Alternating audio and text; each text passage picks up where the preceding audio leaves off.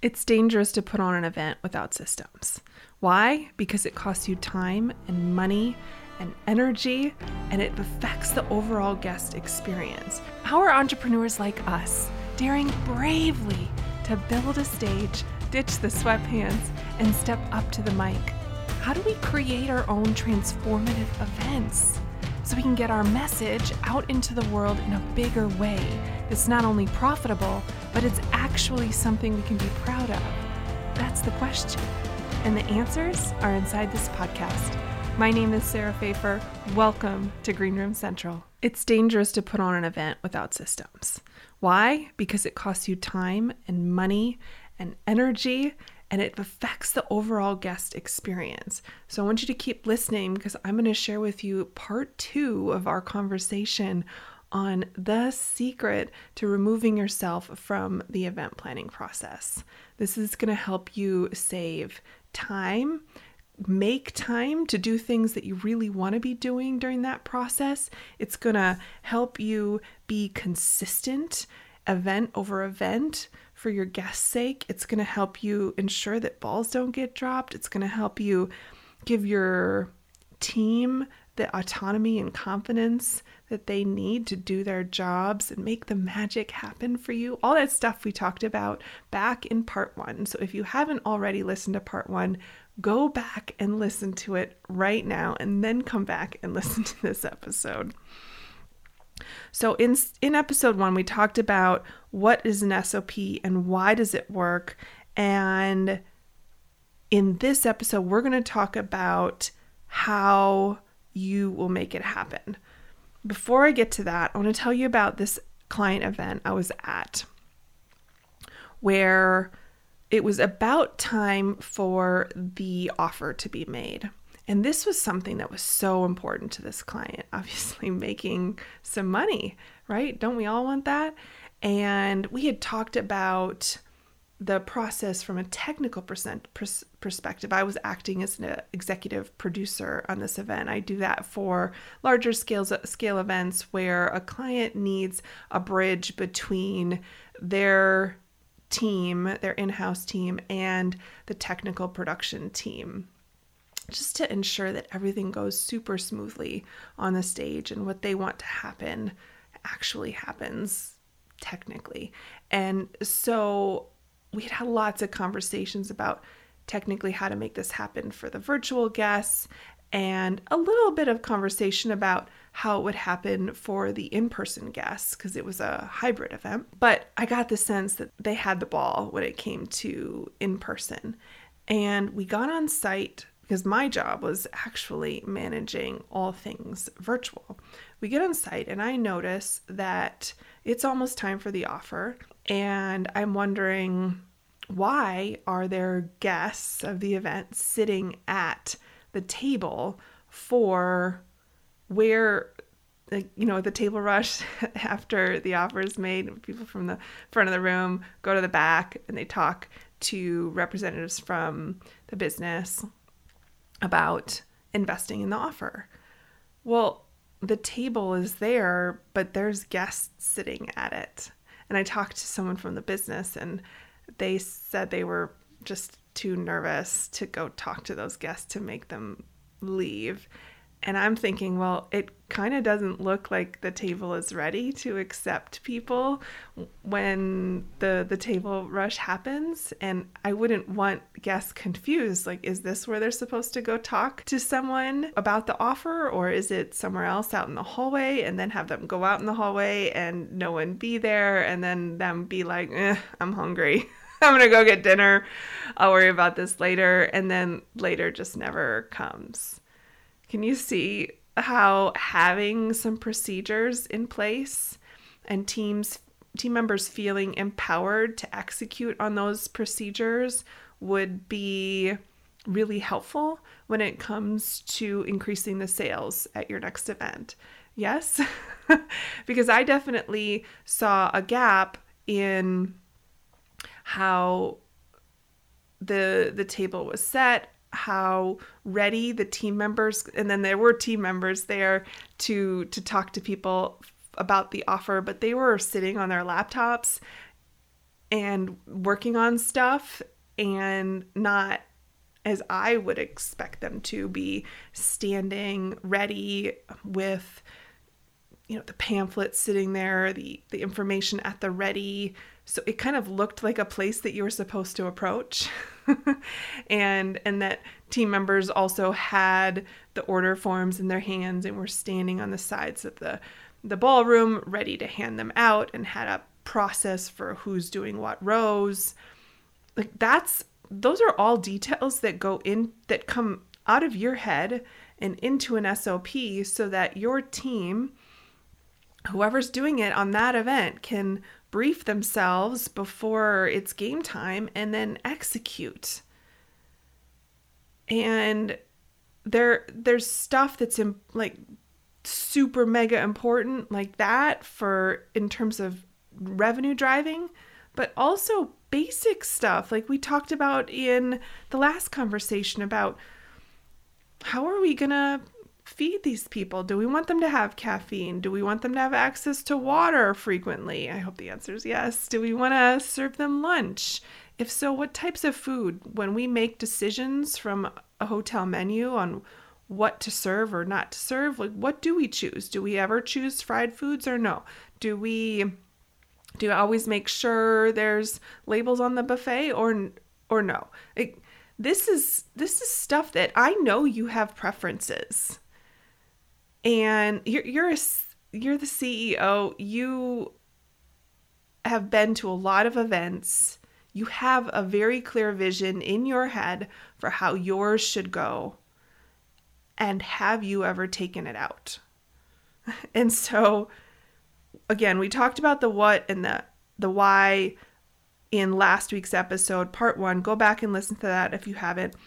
We're going to move on now to the how. How will you make this happen? I want to give you some like very step-by-step specific instructions so that you can give this episode to your integrator and have them listen to it and integrate this into your event planning process, okay? First, how will you make these? And I'm going to tell you a secret. There are people who can do this for you. So if you need to hire this out, then make that task for your integrator because you need to have them. First, the first step in how you're going to make them is identify the task and the why times two. We always talk about the why times two in that world class event planning formula. We're starting with identifying all the different tasks, just like brain dump it. And then figure out the why times two for each. Like, why is this important to the business that this be documented? And then also, why is this important to our guest? Okay. So, you've identified the task in the why times two. And then the second step is to come up with a format. This is easy peasy, but just make a decision. I like written SOPs with screenshots. That's important to me, or pictures. And I love an accompanying video if someone's ever done a training on this, you know, or you're even just you're talking your team member through the the the what and the why, record it, put it into the same Dropbox folder with the documentate, you know, the documented SOP and then decide on the level of detail. I personally err on the side of being super, super detailed, like beginner level detailed. And I know that annoys some people who are a little bit more advanced, a little bit closer to that A player level. But it, it almost feels like too much detail to wade through. But here's the thing you never know when someone's going to get sick. You never know when someone isn't is going to have to I don't know go on vacation. That seems a little odd for this event example, but you never know when a team member is going to leave and you're going to be in a situation where someone else from the company or a new person has to backfill and do this role and gosh forbid you are a week or two out from an event and they're green and they aren't advanced enough to fill in the gaps in an SOP. I have trained in a lot of VAs who are very smart individuals, and I've watched them follow an SOP that I've created. And it has blown my mind where the gaps are. Like me thinking it was super detailed and then watching someone follow it and seeing what questions they run into has been so eye opening for me. And I highly recommend you do this if you haven't already. And I think that's important that then you are able to fill in those gaps so that they aren't gaps. It doesn't leave something open to interpretation. Because gosh knows you have preferences and we want them followed for your event. That allows you to step back. So I think it's Michael Hyatt. I remember him saying, making an offhand comment once about how you know, they have lots of events and he's just totally removed himself from the process. Like it's just it's a well-oiled machine because it's all it's all out of his head. So, you're going to figure out the format. Again, I like written with screenshots or photos, an accompanying video if possible, and make it a, like beginner level detailed.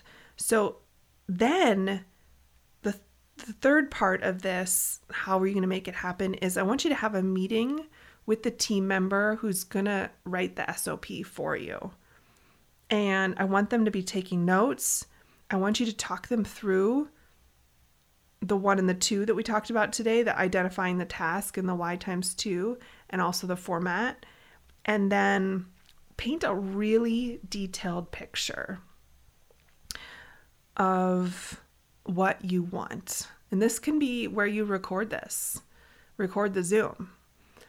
And I I was I'm reading right now Atlas of the Heart by Brené Brown and I think it was the section on expectations and she said you know if she doesn't specifically do it when she's assigning a task to a team member her team has trained to ask her the question paint the picture for me. Because we don't in, in until we get it all out and and maybe there are some team members on your team who are better at getting stuff out of you than others and so maybe the step goes to not not the team member who's going to do the thing but the team member who's best at helping pull details out of your head is just make sure that you have that that meeting and you get everything out as much as you can. Okay. And then step four is you're going to have the team member write the SOP. You're not going to do it. And then, which feels like such a weight off your shoulders, doesn't it? I know it's not my, it's not my area of expertise. I don't have the patience to write it as detailed as it needs to be written. But have your team member do it and then you review and approve it. That's an important step. Like it should never be written and then filed away. It needs to come back to you. You need to review it and approve it. I'd love if you had the time to have to to have them watch them do it and then give feedback but i understand in an event scenario it it might not be possible and you might in the post-mortem just talk through any new SOPs and how it went going, you know, executing them and answer questions and fill in gaps. So that's number five, reviewing and approving it. Number six is I want you to make sure you go back to these or you assign the task to somebody to every six months go back or a year, go back, keep it up to date. Or after every event cycle, make that part of the process is just like making new making updates to them while everything's still fresh in your mind about what just happened. Number seven is the most important one. And you have to star this and underline it if you're writing this down right now. And I hope you are. Step seven is holding them accountable. And this is important because like Starbucks and McDonald's, they wouldn't be what they are today if they didn't have leadership in place that was holding people accountable to the standard operating procedures that are in place. Can are you are you agreeing with me here? Are you on are you tracking with me because that's why it's a consistent experience for us when we go to one place Starbucks in New York versus Starbucks in Dubai, right? Like it's it's it's that consistency that's comforting for us. And that consistency is what's going to be comforting for your guests. It's also going to be comforting for you knowing that your vision is being executed as you wanted it to be executed. So hold your team accountable. Like, let them know when you notice that they're deviating from the standard operating procedure. Not in a punitive way, but just like, hey, I noticed that. It's o- it's okay to it's okay to do this, but it's not okay to do this. Remember to be constantly setting those the SOPs are kind of like boundaries. You're setting them and then you're holding people accountable to them. It's also from Atlas of the Heart right now. I loved her section on boundaries and just her her two-part framework, which is first say it's okay to and then say but it's not okay to. and it felt so freeing.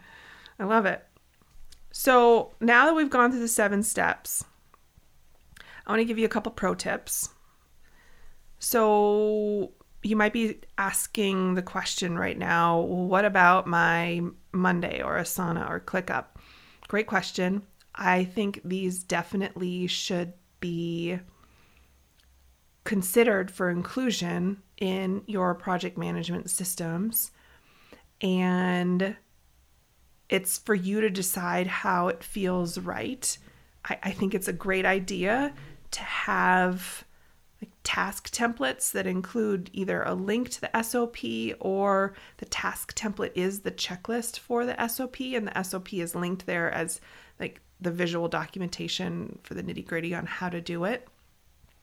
So consider that. Also consider that when you are creating job descriptions for your employees, team members, whoever's helping with the event, consider linking these SOPs as line items in those job descriptions so that people, once they're in the job, they know where to go get the instructions on how to do the thing.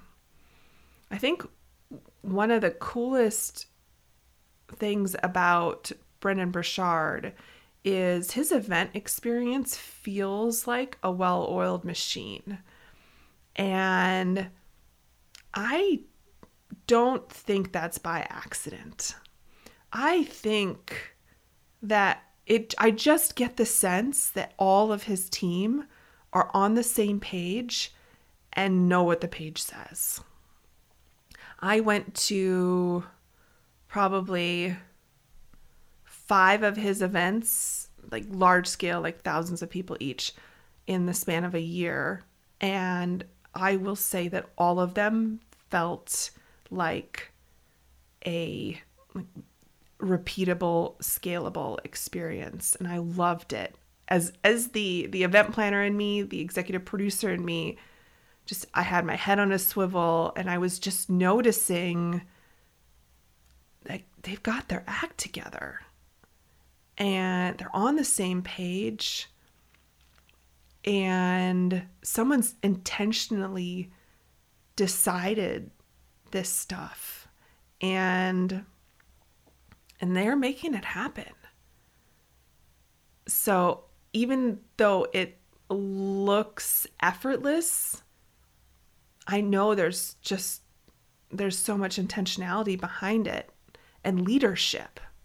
And this whole conversation in both part 1 and part 2 of this conversation on removing yourself from the event planning process really is about you stepping into the next level of leadership in your business, in your events. And it's standard operating procedures. So sexy. I know, but it's the secret. So, again, if you have not listened to part one, I want you to go back and listen to it right now. And then the homework I have for you is sending this episode to your integrator so that they can go put this into practice for you. And I'm excited. I'm excited to see the next level, the next iteration of your events. I want you to send me a DM on the first SOP that you've decided to write for your events. I'm excited to hear what it is. I remember I remember listening to an episode Chris Harder shared recently after he'd gone to Brendon Burchard's private mastermind and had such a powerful experience sitting in U shape table with everyone in the room and being able to look look them each other in the eye as they talked over the two three days they were together.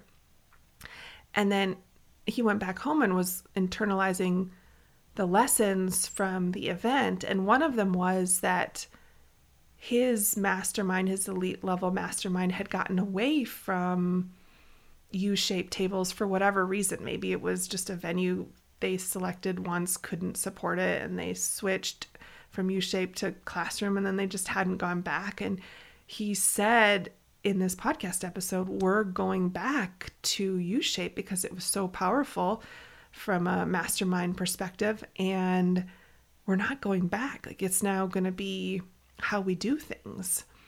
And it just made me think that's that's why we do SOPs. It's powerful. And it, it just it keeps the train on the track, uh, keeps the, the plane on course, right? All right. Thanks for hanging out with me today. This has been so fun. Take care. Make it an outstanding rest of the week.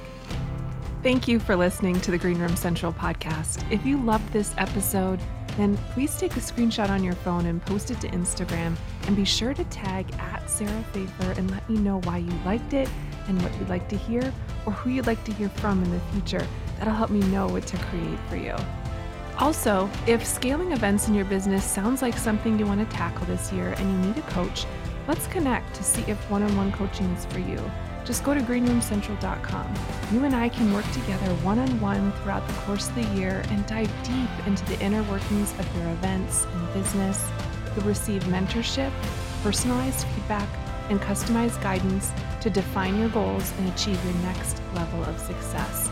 Just go to greenroomcentral.com right now to apply. I appreciate your commitment to leveling up and learning the mindset and strategy of live events. Keep going keep learning. If you want more, head over to greenroomcentral.com for show notes and all the links from today's episode.